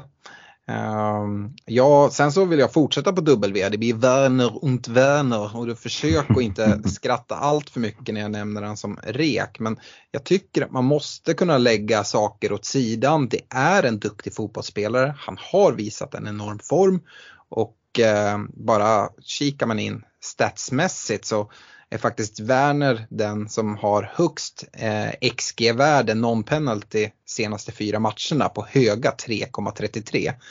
Och eh, han ser väldigt bra ut eh, tycker jag. Och eh, man kan skratta och göra narr av Werner och säga att han behöver ha 3,33 för att han ska få, få något mål överhuvudtaget. Han har haft lite oflyt med stolpträffar och ja, men lite samma som Watkins faktiskt. Stolpträffar och eh, bortdömda mål med VAR och, och sådana här saker. Men ja, jag kan se en liksom, pant på, på Werner i, i kompisligan för att liksom, ta igen någonting. Um, så ja, Werner och, och Watkins går jag på som anfallare. Men som sagt, mm. egentligen min rekommendation är att inte ägna så mycket tid till att byta anfallare. Nej, jag ska säga att Werner var faktiskt ett av alternativen jag bollade med eh, när jag satt med mitt free hit. Om man hade gått liksom hårdare offensivt på, på Chelsea. Eh, mm. Så han fanns där liksom i, om man skulle gå på ett tvåmananfall med han och Ronaldo. Så jag tycker inte att det, är, att det är konstigt alls. Det är väl just speltiden där med en Lukaku som är, känns helt urusel och iskall men som ändå kostar så mycket pengar så han måste få spela. Eh, och också liksom ett antal wingers. Jag vet, inte, jag vet inte hur det har blivit i Chelseas offensiv. Man, man har liksom ingen koll på någonting, vilka spelare som, som, faktiskt spelar på vilken plats. Han, han bollar runt dem lite som han vill, Torshäll. Eh, mm. Men eh, nej, Werner känns ju som att han har fått mycket speltid på slutet så att det skulle kunna vara en, Eh, en rejäl pant. Eh, men eh, tycker jag vi har fått med ett par stycken där om det är så att man sitter och känner att mm. men fan, jag måste göra någonting som inte är Norwich tredje keeper, vad kan jag göra? Ja men fan går du på Wilfried Zaha och Timo Werner då har du band med spelare som förmodligen dina, dina motkomponenter inte sitter med. Mm. Absolut.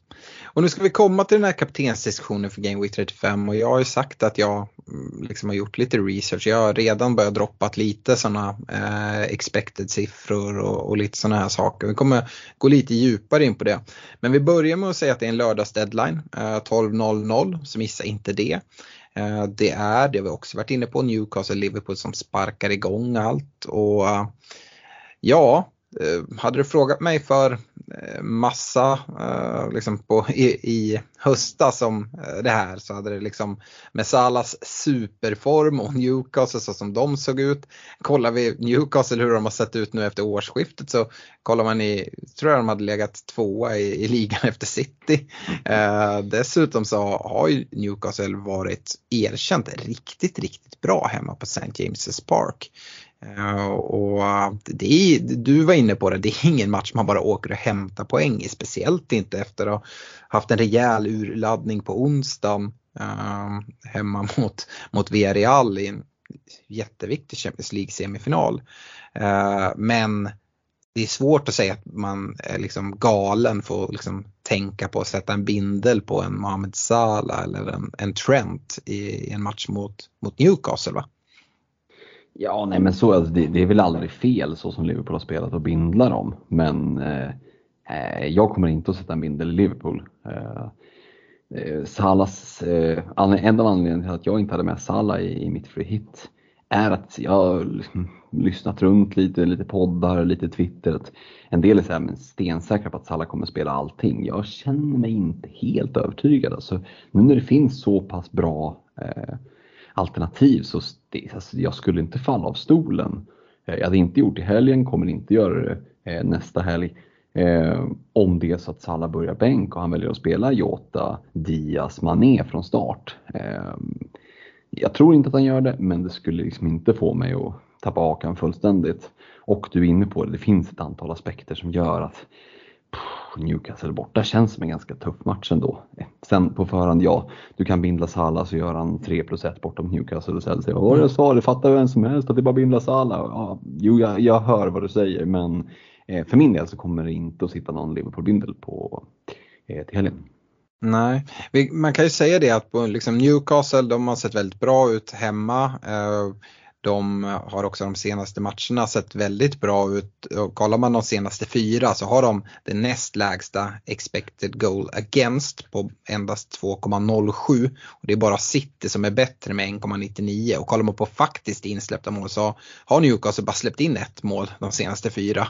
Eh, och det är faktiskt inte bara tur utan de kan vila sig mot de här eh, statistiksiffrorna som jag, som jag nämner också på 2,07 på, på XG against. Ehm, det man ska säga är ju att det har ju varit alltså, rätt okej okay spelschema för Newcastle. Eh, och vi såg dem ju live innan de här fyra när de åkte till Spurs och, och, släppte in fem mål.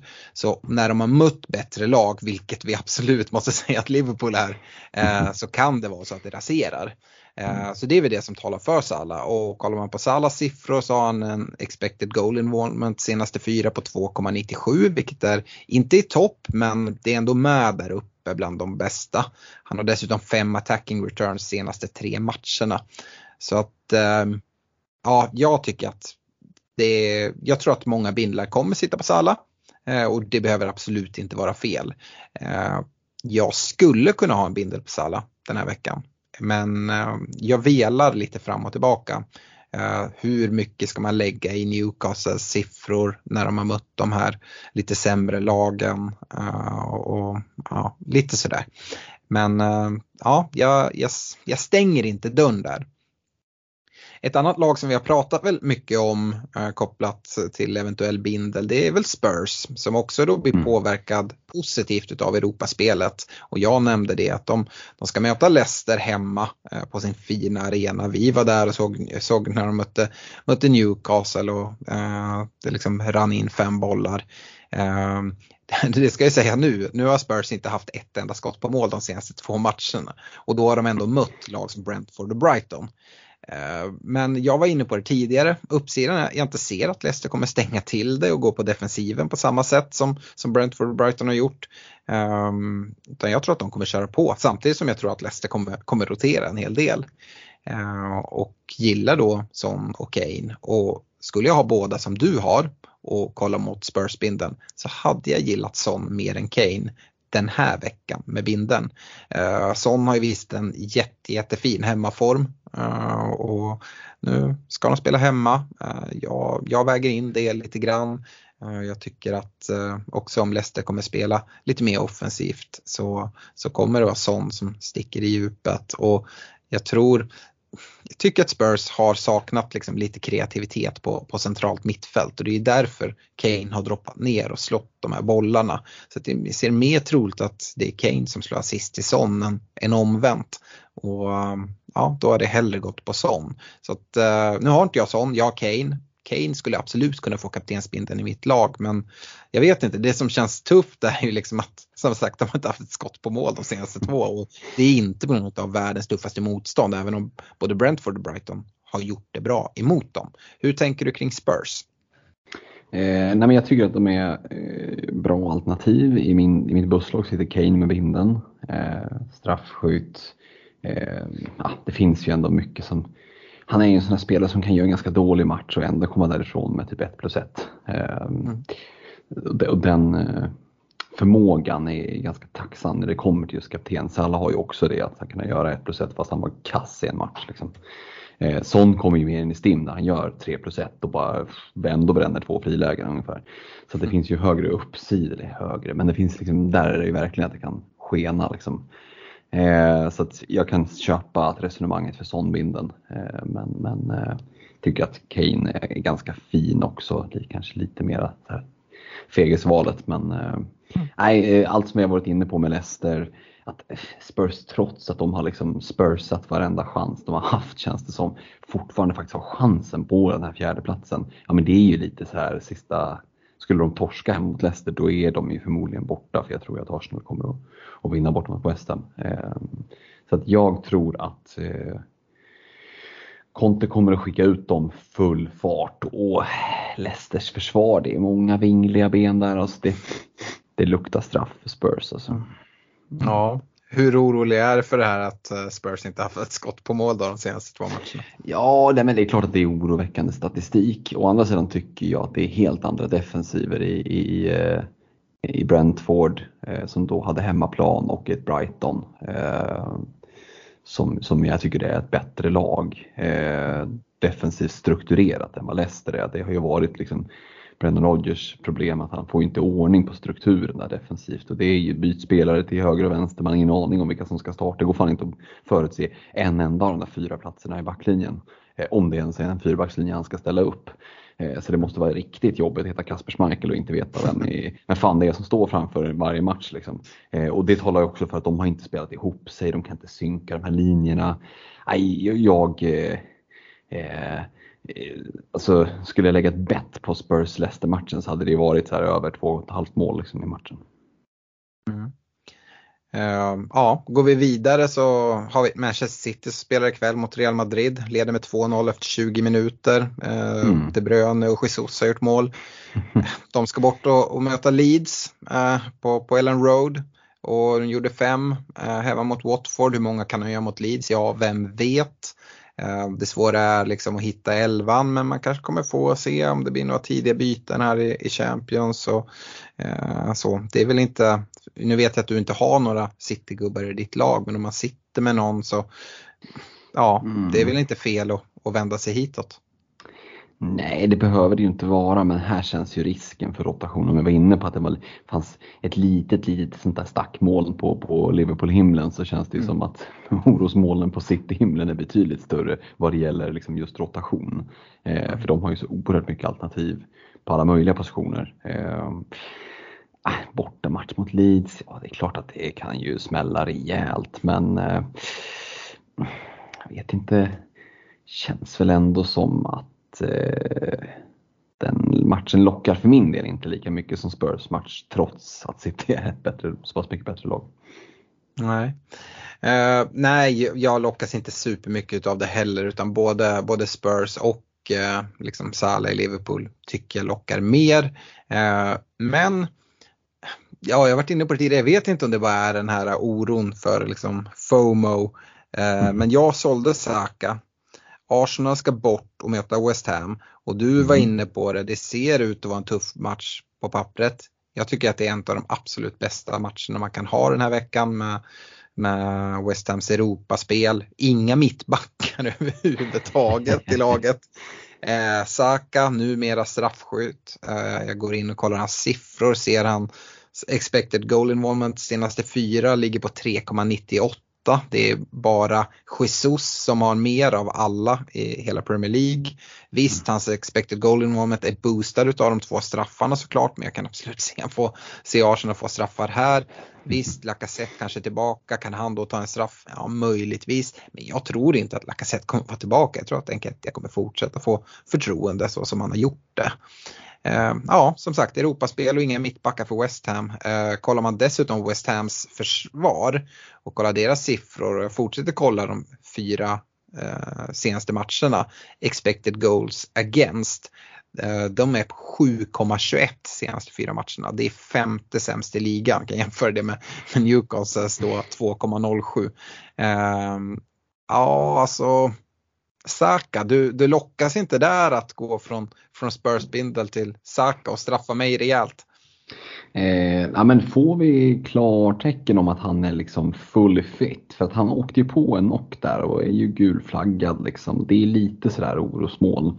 Eh, så man, i så fall vill man ju ha verkligen liksom klartecken att han är verkligen eh, 100%.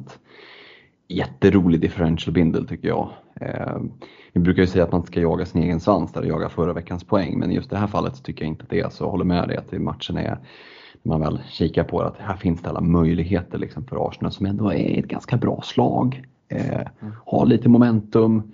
Eh, jag tycker det är en jätterolig rolig differential bindel. Jag tror inte det kommer sitta så mycket bindlar där så den skulle man verkligen kunna sticka ut med. Men då ska man också se till att man har så att han startar så att man liksom inte börjar bänken och så får han ett inhopp sista kvarten liksom, för att han inte var redo att spela 90. Eh, så det, det, är väl lilla brasklappen men annars eh, rolig differential.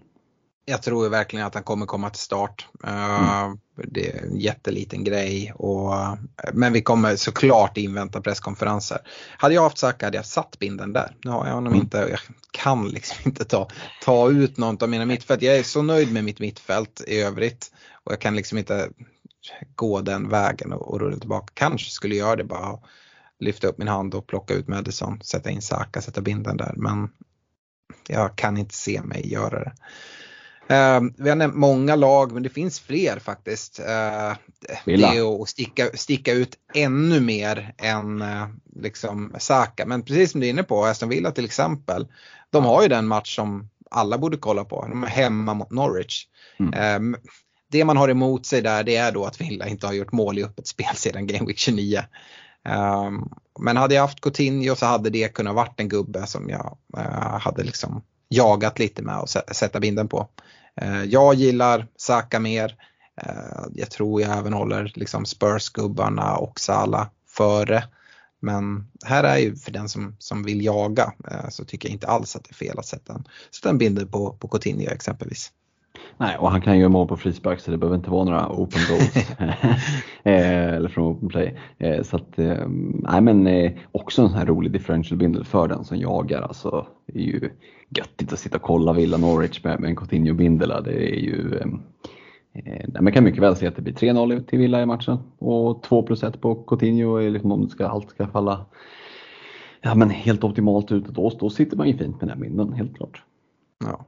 Det är väl ingen som går så långt och går på min rek Werner, även om man har högst XG, någon penalty med 3,33 de senaste fyra gameweeksen. De ska möta det bedrövliga Everton borta. Eh, mm. mot Frank Lampard, han kanske vill hjälpa Chelsea, har jag svårt att se. Uh, jag tror han försöker rädda sin tränarkarriär på något sätt genom att hålla kvar Everton, vilket kommer bli tufft. Uh, men det är en bra match för Chelsea. Uh, skulle jag säga. Och ens just nu, så de spelar inte i Europa, Chelsea, och FA Cup, liksom rotation, det är alldeles för tidigt så det kommer inte påverkas. Så uh, det skulle kunna vara en sak, United ska bort och möta Brentford men dit tänker jag definitivt inte gå efter att ha genomlidit och, och kolla på United här i hela säsongen. Uh, så uh, ja, det var egentligen de jag tänkte nämna. Mm. Ronaldo har i och för sig sett het ut men Mm, jag vet inte. Ska vi säga det med Chelsea också, det är många som har plockat in Havertz, Mount och sådär, känner att men det skulle kunna vara en bra eh, differential eh, här, Everton borta. Man ska ha med sig det om man såg matchen Liverpool-Everton, att Everton jobbar ju, de kommer ju göra exakt samma sak som Chelsea som de gjorde mot Liverpool, det vill säga spela antifotboll, maska, eh, filma, mm. bara liksom göra allt de kan för att få en poäng från minut ett. Eh, så att, eh, om det var överspel på över 2,5 mål i, i i Spurs-matchen så känns ju mm. eh, bomben på Everton-Chelsea, det är liksom 0 på Everton och 0-1 på Chelsea så har du helgarderat det där. Liksom, det blir antingen 0-0 mm. eller 0-1 känns det som. Ja eh. och sen så är det så som sagt Everton, även om de har varit bedrövligt dåliga så har de verkligen något att spela för. De kommer slita som djur. Det kan, det kan vara något negativt att liksom ha det här hängande över sig, den här pressen. Men det är också det kommer slitas, det är jag ganska säker på. Och Chelsea har inte så mycket att spela för och är det så att Everton då liksom börjar tråka och liksom som de gjorde mot Liverpool och verkligen så här mm. spela någon antifotboll.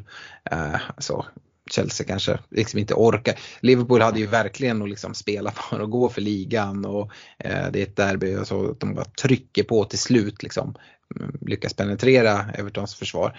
Eh, det skulle liksom vara så att Chelsea kanske säger ja det får väl bli 0-0 och det är inte hela världen. Eh, på ett annat sätt än Liverpool aldrig skulle kunna acceptera något sånt. Eh, så ja, jag, jag, jag hör absolut vad du säger där. Men i övrigt så kan vi konstatera att det finns en hel del roliga bindlar att välja på. Det finns inget sånt där solklart. Tror vi att Salah ändå kommer att vara tyngst bindlad? Är det Kane? Ja, jag, Nej, det känns Salah va? Jag tror Salah. Mm. Jag tror också att det är många som inte har koll på de här uh, siffrorna på Newcastle hur deras försvar verkligen har förbättrats framförallt på hemmaplan. Uh, och sådär. Det betyder inte att Liverpool inte kan göra ett gäng mål på Newcastle men det är ingen enkel match. eh, för Liverpool. Det är det inte och Europaspel i veckan och nu har Liverpool varit duktiga på att liksom kunna, kunna skifta fokus och så men det kommer vara en rejäl urladdning i de här Champions League semifinalerna när de har kommit så långt. Och, mm, jag vet inte om Klopp är på rätt mental plats här när han liksom håller på och jagar och flyttar avsparkstider och, och sådana här saker heller. Så, Mm, uh, som sagt, ja. Uh, men jag, jag, tror att uh, eftersom att folk inte riktigt har koll på det att det kommer sitta mycket Salah-binder. Sen är det ju en liksom, högt ägd spelare också. Det är många Ghost Chips där binden sitter på Salah också. jag tror att han kommer ha högst EO av alla. men för mig är Saka den, den bästa kaptenen den här veckan. Mm. så är det med det. Eh, vi ska gå till lyssnarfrågor. Och eh, vi börjar med lite anfallsfrågor. Eh, Gustav Eriksson undrar om det är läge att lä lämna Kane nu och i så fall mot vad? Och jag tycker inte att det är det.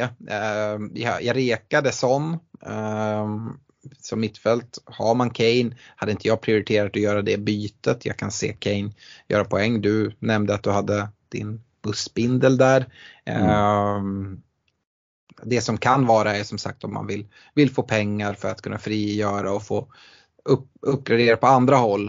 Eh, så har vi nämnt några bland, bland rekarna. Eh, jag nämnde Werner om man inte behöver så mycket pengar. Om man behöver lite mer kan man gå ner till en Watkins till exempel eller sådär.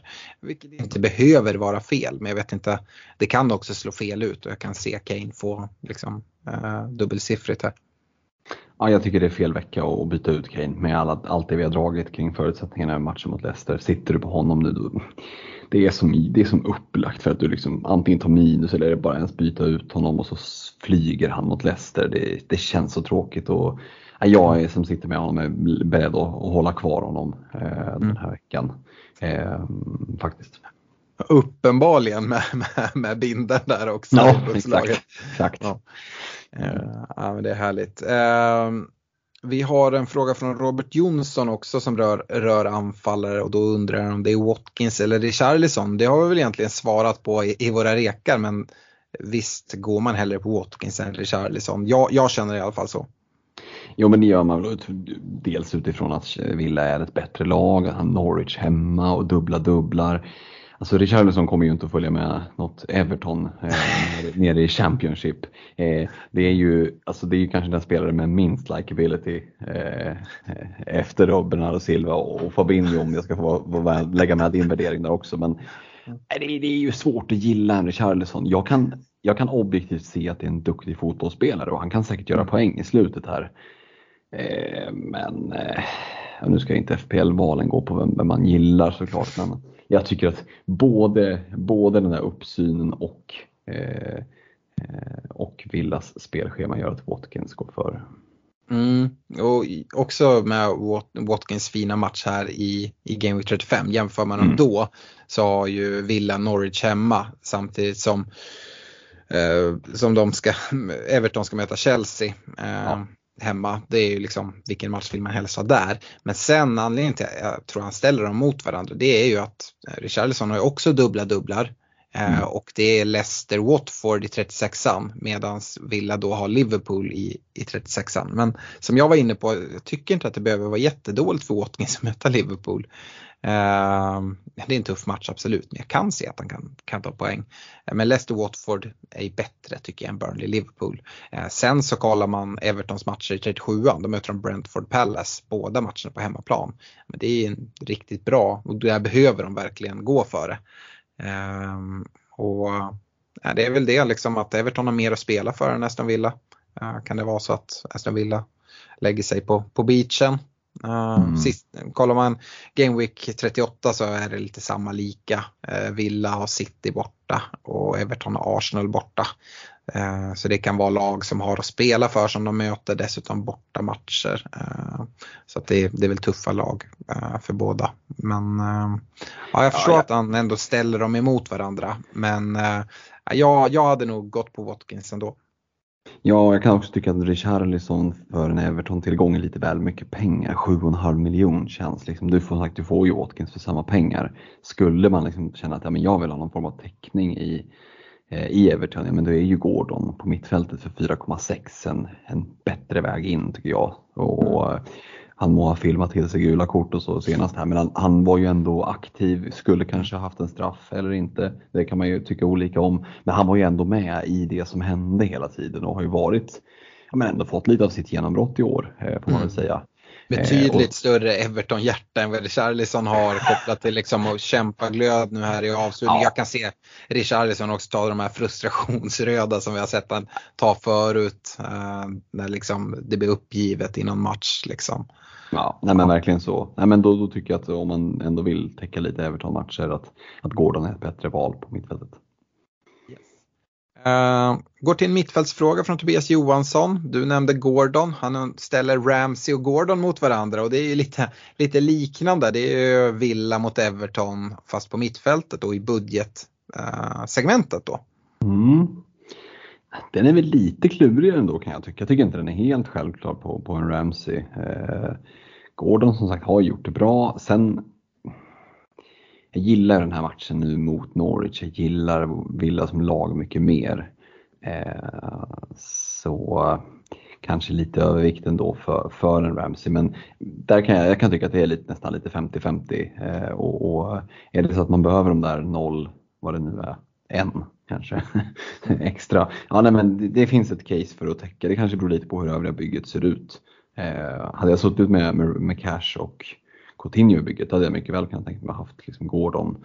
Risken är att den här spelaren, risken, men det är väl troligt att den här spelaren kanske får, eh, om inte sitta bänk så i alla fall vara ganska nära. Mm.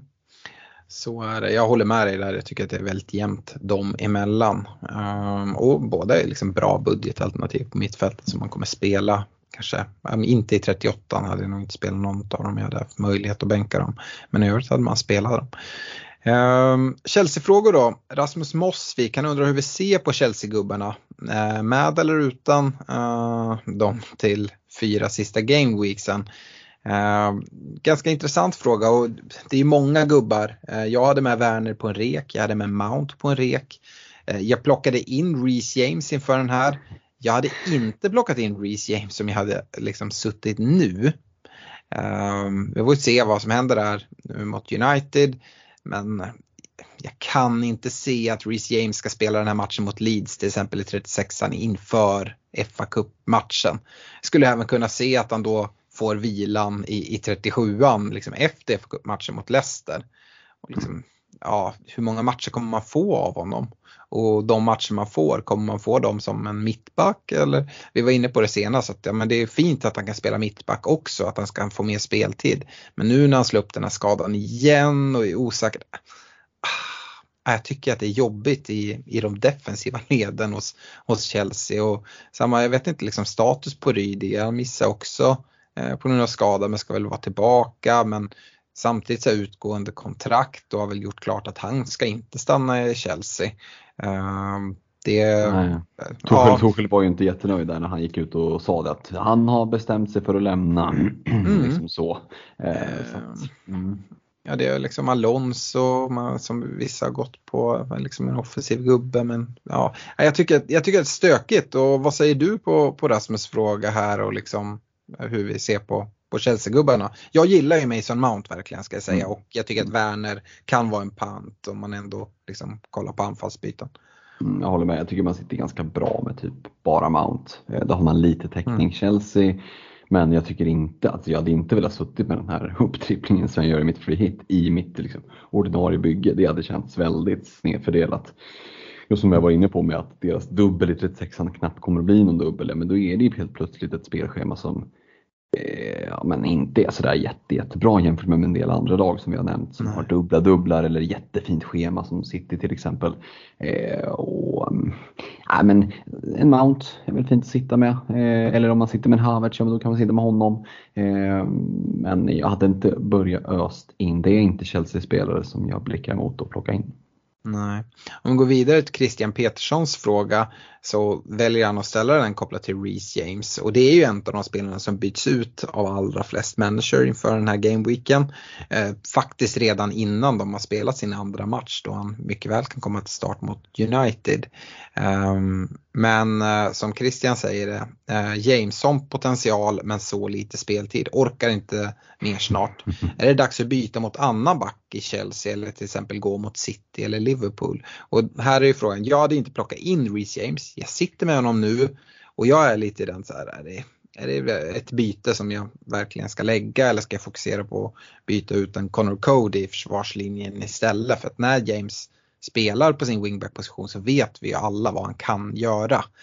Um, samtidigt här om Christian då liksom kollar mot att kunna gå mot en City eller poolspelare kan man få in liksom Laporte eller van Dijk eller eh, alltså uh, sådär, så är ju inte det dumt. Hur hade du resonerat om du hade suttit med Reece James i ditt lag?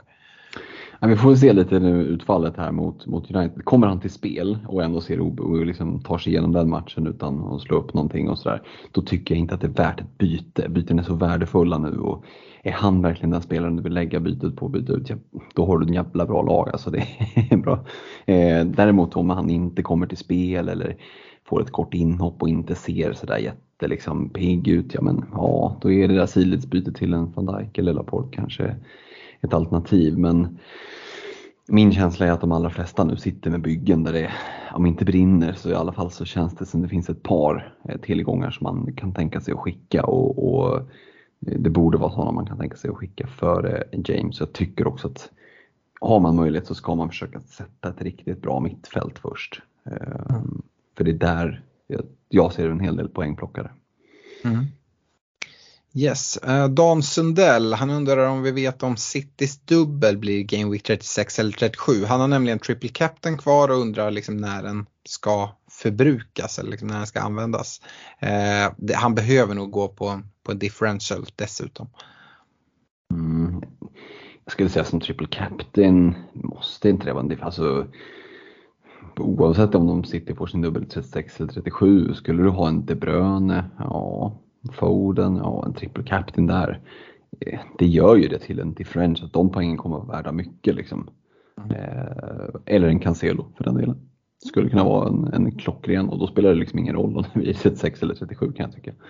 Mm. Eh, så att, ja, vi, vi, för det första, nej vi vet inte. Jag såg Ben Crellin precis innan vi klev in i, i poddandet här så fortsatte han att vädra sina funderingar på Twitter och han har ju svängt fram och tillbaka. Där. Är det 36 eller är det 37? Och eh, Pep kommer med uttalanden som att ja, det kanske skulle bli 36, nej men så kanske det blir 37 eftersom den inte har lanserats än och sådär. Det mm. återstår väl att se. Jag sitter bara och äter popcorn och tycker att det är jättekul att den inte, att den inte är lanserad. Hoppas att, den, att de inte spikar den här före deadline i helgen, det hade varit magiskt. Eh, å andra sidan så pekar väl, om det nu är så att eh, ni lyssnar på det här ganska tätt in på deadline eh, och ni inte vet, det har inte blivit spikad än så talar väl det ändå lite för Game Week 37 för att då börjar vi närma oss Game Week 36 ganska hårt. Eh, så att ju längre tid det går desto mer talar väl för 37 ja. Ja men så tänker jag också samtidigt som uh, just de här pepputtalandena och Pep vet ju definitivt mer än vad vi vet om det här. Mm, mm. Uh, gör att jag tror ändå att det är favorit på att han ska hamna i 36an. Uh, ehm, men uh, ja, vi får se helt enkelt och jag tror man måste se på det så. Oavsett, det är klart det påverkar oss med, med free hit men jag tycker inte att man ska stirra sig allt för blind på det och som sagt kommer den i 36an så kommer jag ändå dra mitt free hit i 37. För jag tycker inte att det är en, enbart en sån, sån anledning till att dra, dra free hit. Uh, att få. Och jag kan ändå tänka mig byta in City-gubbar uh, även om de inte har dubbel i 36 för att jag tycker de har så bra matcher. Um, men uh, du hade ju med det som en av anledningarna till att du drog den nu. Uh, för att vara helt utan City. Jag har ju redan Cancelo i bygget och mm. se, kommer se till med största sannolikhet att göra um, Connor Cody till uh, Laporte till 36an oavsett om de har dubbel då eller inte. Uh, och då sitter jag ändå med liksom dubbla, dubbla City-spelare i, i 36an så att är det så att de har dubbeln då, ja jag kommer inte ha tre city men det kanske inte gör något. Det är lite så jag, jag tänker. Um, Mm. Uh, gällande free hit då så undrar John Söderberg som för övrigt var med oss till, uh, på poddresan till London. Uh, mm. Han har eh, ett free hit kvar och undrar vilken vecka vi skulle ta. Och det här är ju en fråga som är helt, helt omöjlig att svara på och det är för att den är fullständigt lagberoende. Um, jag tror att de allra flesta kan sitta med ett ganska bra lag till 36 Oavsett om man drar free hit eller inte, kanske inte det optimala eh, laget som man hade ställt ut med, med ett free hit men med ett, liksom många dubblar och bra spelare. Eh, Medan 37an så tror jag det är färre som kommer sitta med ett, ett så pass bra lag. Eh, och sen är ju frågan liksom hur ens lag, om man nu planerar att dra den i 37an, hur ens lag kommer se ut i 38 Det är något som man också på något sätt behöver väga in eftersom att då bara kommer ha ett fritt byte till 38 och annars kommer du ha det lag som du hade i, i, i Game Week 36. Så det är väl någonting man får, får kolla på. Uh, men uh, ja, för egen del till exempel så har jag varit ganska inställd på 37. För andra, om man kanske sitter helt utan City totalt och man inte liksom har någon möjlighet att plocka in dem på något enkelt sätt heller så kanske det kommer vara en avgörande faktor om, om deras dubbel hamnar i 36 eller 37. Um, ehm, har du något annat du vill skicka med till John där gällande val? Eh, nej, men jag kan tycka att eh, generellt sett om man ska generalisera, det är som sagt väldigt lagberoende, men så är det väl lite mer safe-lir och lirare i 36an utifrån att jag tror att fler kommer lirare då. Eh, så, eh, och lite mer möjlighet att faktiskt eh, tjäna poäng men också risk att tappa om du spelar i 37an. Ehm, så det beror lite på om du bevakar ledning eller jagar eh, någon framför dig så skulle det kunna vara ett huvudspår. Sen det, kan det, folk, det kan sitta folk som jagar som ändå drar i 36an såklart men generellt känns det som att det går att sticka ut mer ifrån template i, i om du drar free hit 37an, 36ans free hit eh, kommer och Twitter kommer att se. Du, du kommer scrolla och scrolla och scrolla på Twitter, allt ser likadant ut ändå. Det är lite min känsla. Kollar jag liksom på dubblarna i 37 det jag gillar, ja, men Aston Villa, det är kanske folk som tar in i alla fall. Men jag mm. sitter bara med Ramsey ifrån Aston Villa. Eh, de har dubbla hemmamatcher mot Palace och Burnley. Och sen har de City i 38 så jag vill inte ha dem i 38 Tycker det är perfekt att dra då free hit, kunna få in mm. Coutinho som på förhand kanske ser ut som den bästa kaptenen bland dubbelspelarna. Mm. Uh, ska möta Palace och Burnley hemma. Uh, få in Watkins även där, kanske en Matty Cash och gå på liksom trippelt villa. Kan jag tänka mig, jag bara nu kollar snabbt sätter upp ett free hit-lag i huvudet. Mm. kollar jag liksom Evertons dubbel där med dubbla hemmamatcher mot Brentford och Crystal Palace. Också liksom jag vill inte sitta med Everton-spelare. De har Arsenal i, i 38 och jag vill liksom inte sitta, jag har ingen Everton-spelare. Men skulle kunna tänka mig att ta in men kanske Richarlison, kanske en mm. Gordon. Alltså det finns ändå spelare jag skulle kunna, kunna gå på här. De har något att spela, kommer ha något att spela för med största sannolikhet. Crystal Palace, dubbel i 37an. Jag har ingen Crystal Palace-spelare. De ska möta Villa och Everton, de här lagen som vi nämner nu. Det behöver inte vara dåliga matcher. Jag kommer väldigt troligt sitta med en Wilfred Zaha till exempel. Um, och liksom, det, finns, det finns spelare som, som jag ändå lockas att, att, att gå mot. Uh, men som jag inte vill ha i, uh, i Game Week 38 och kanske inte heller um, sådana som jag kommer ha så möjlighet eller prio att byta in inför de här matcherna. Uh, så det är det som får mig att luta mot 37 och så hur mitt, mitt bygge är uppbyggt generellt. Men jag tycker det finns bra möjlighet att, att, att attackera. Sen så den här upptripplingen i Villa, Everton och Pallas om det nu skulle vara så att den eh, går så långt. Ja men det är klart att den kan falla extremt fel ut men jag ser, ser en bra uppsida. Mm. Uh, yes, Robin Aronsson, sista frågan. Han har också ett free kvar men har då bestämt sig för att det kommer att dras i Game Week 36. Eh, och det gör då att man sitter med två fria byten här inför Game Week 35 och det finns ingen anledning att, att spara dem. Ehm, vilka spelare hade vi satsat på om man då liksom tänker bort 36an helt eh, för att plocka in för Game Week 35, 37 och 38? Han nämner då att han sitter med till exempel Kane och Kulusevski från Spurs sen ett par veckor tillbaka. Undrar hur vi ser på det, tror vi att de kommer börja leverera igen eller bör man se sig om efter andra spelare? Eh, för att då tar man ju bort Spurs dubbel i 36an, även om det kanske inte är den bästa dubbeln. De har ju rätt bra matcher i 35, 37, 38. Men eh, ja, Fredrik, vad, vad säger du här? Jag tycker Coutinho känns given. Eh, med Norwich nu i 35an och fina dubbeln i 37an. Mm. Eh, så känns ju, om man nu har två fria byten, då är det ju ganska lätt att få in en Coutinho, borde vara i alla fall. Mm. Eh, så honom hade jag definitivt gått på. Eh, jag ska inte säga att jag hade varit främmande för att dubbla med Cash Coutinho och gambla lite. Två spelare som är ganska lågt ägda och skulle kunna falla väldigt bra ut. Tycker man att det är lite för mycket alla ägg i, i, i samma korg Eh, vilket jag såklart kan köpa. Ja men då var vi ju inne på, på en Wilfried Zaha till exempel.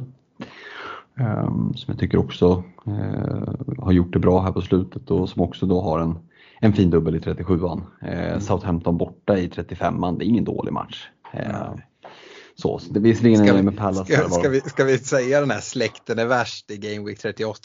38 också när han ska möta United hemma på, eh, på Sellers Park. Ja, men vi är, alltså en, en, det är väl ingen hemlighet att han gärna kanske skulle spela i ett bättre lag och, och mm. jag kan ju tycka att han är så pass bra att han skulle platsa väldigt bra i ett Arsenal eller i en, ja, han skulle kunna gå till ett West Ham egentligen också eh, om de storsatsar. Mm. Eh, låt säga att de skulle vinna Europa League och, och plocka en sån plats och locka med lite Europaspel. Jag kan absolut se honom gå liksom göra den flytten. Eh, så att, att, han ändå vill visa upp sig här på slutet och, och eh, det kan dyka in en liten straff där och han är ju med där framme hela tiden. Så att, eh, eh ja, men Saha, Coutinho, nu är ju det väldigt enkelt att säga när jag hade båda i min, mina rekar. Men jag tycker att det finns case för dem speciellt då om man har tänkt dra eh, friheten i 36 Ja, jag håller helt med. Jag tycker även man kan kasta in Manchester City generellt bara oavsett ja. vart deras dubbel hamnar egentligen. Eh, så skulle det vara så att deras dubbel hamnar i 36an, ja okej, okay, det må väl vara i ett sånt här läge så hoppas han ju såklart att den ska komma i 37an. Mm. Eh, men eh, ja, eller att den kommer i 36an så han kan liksom köra in dem i free hit.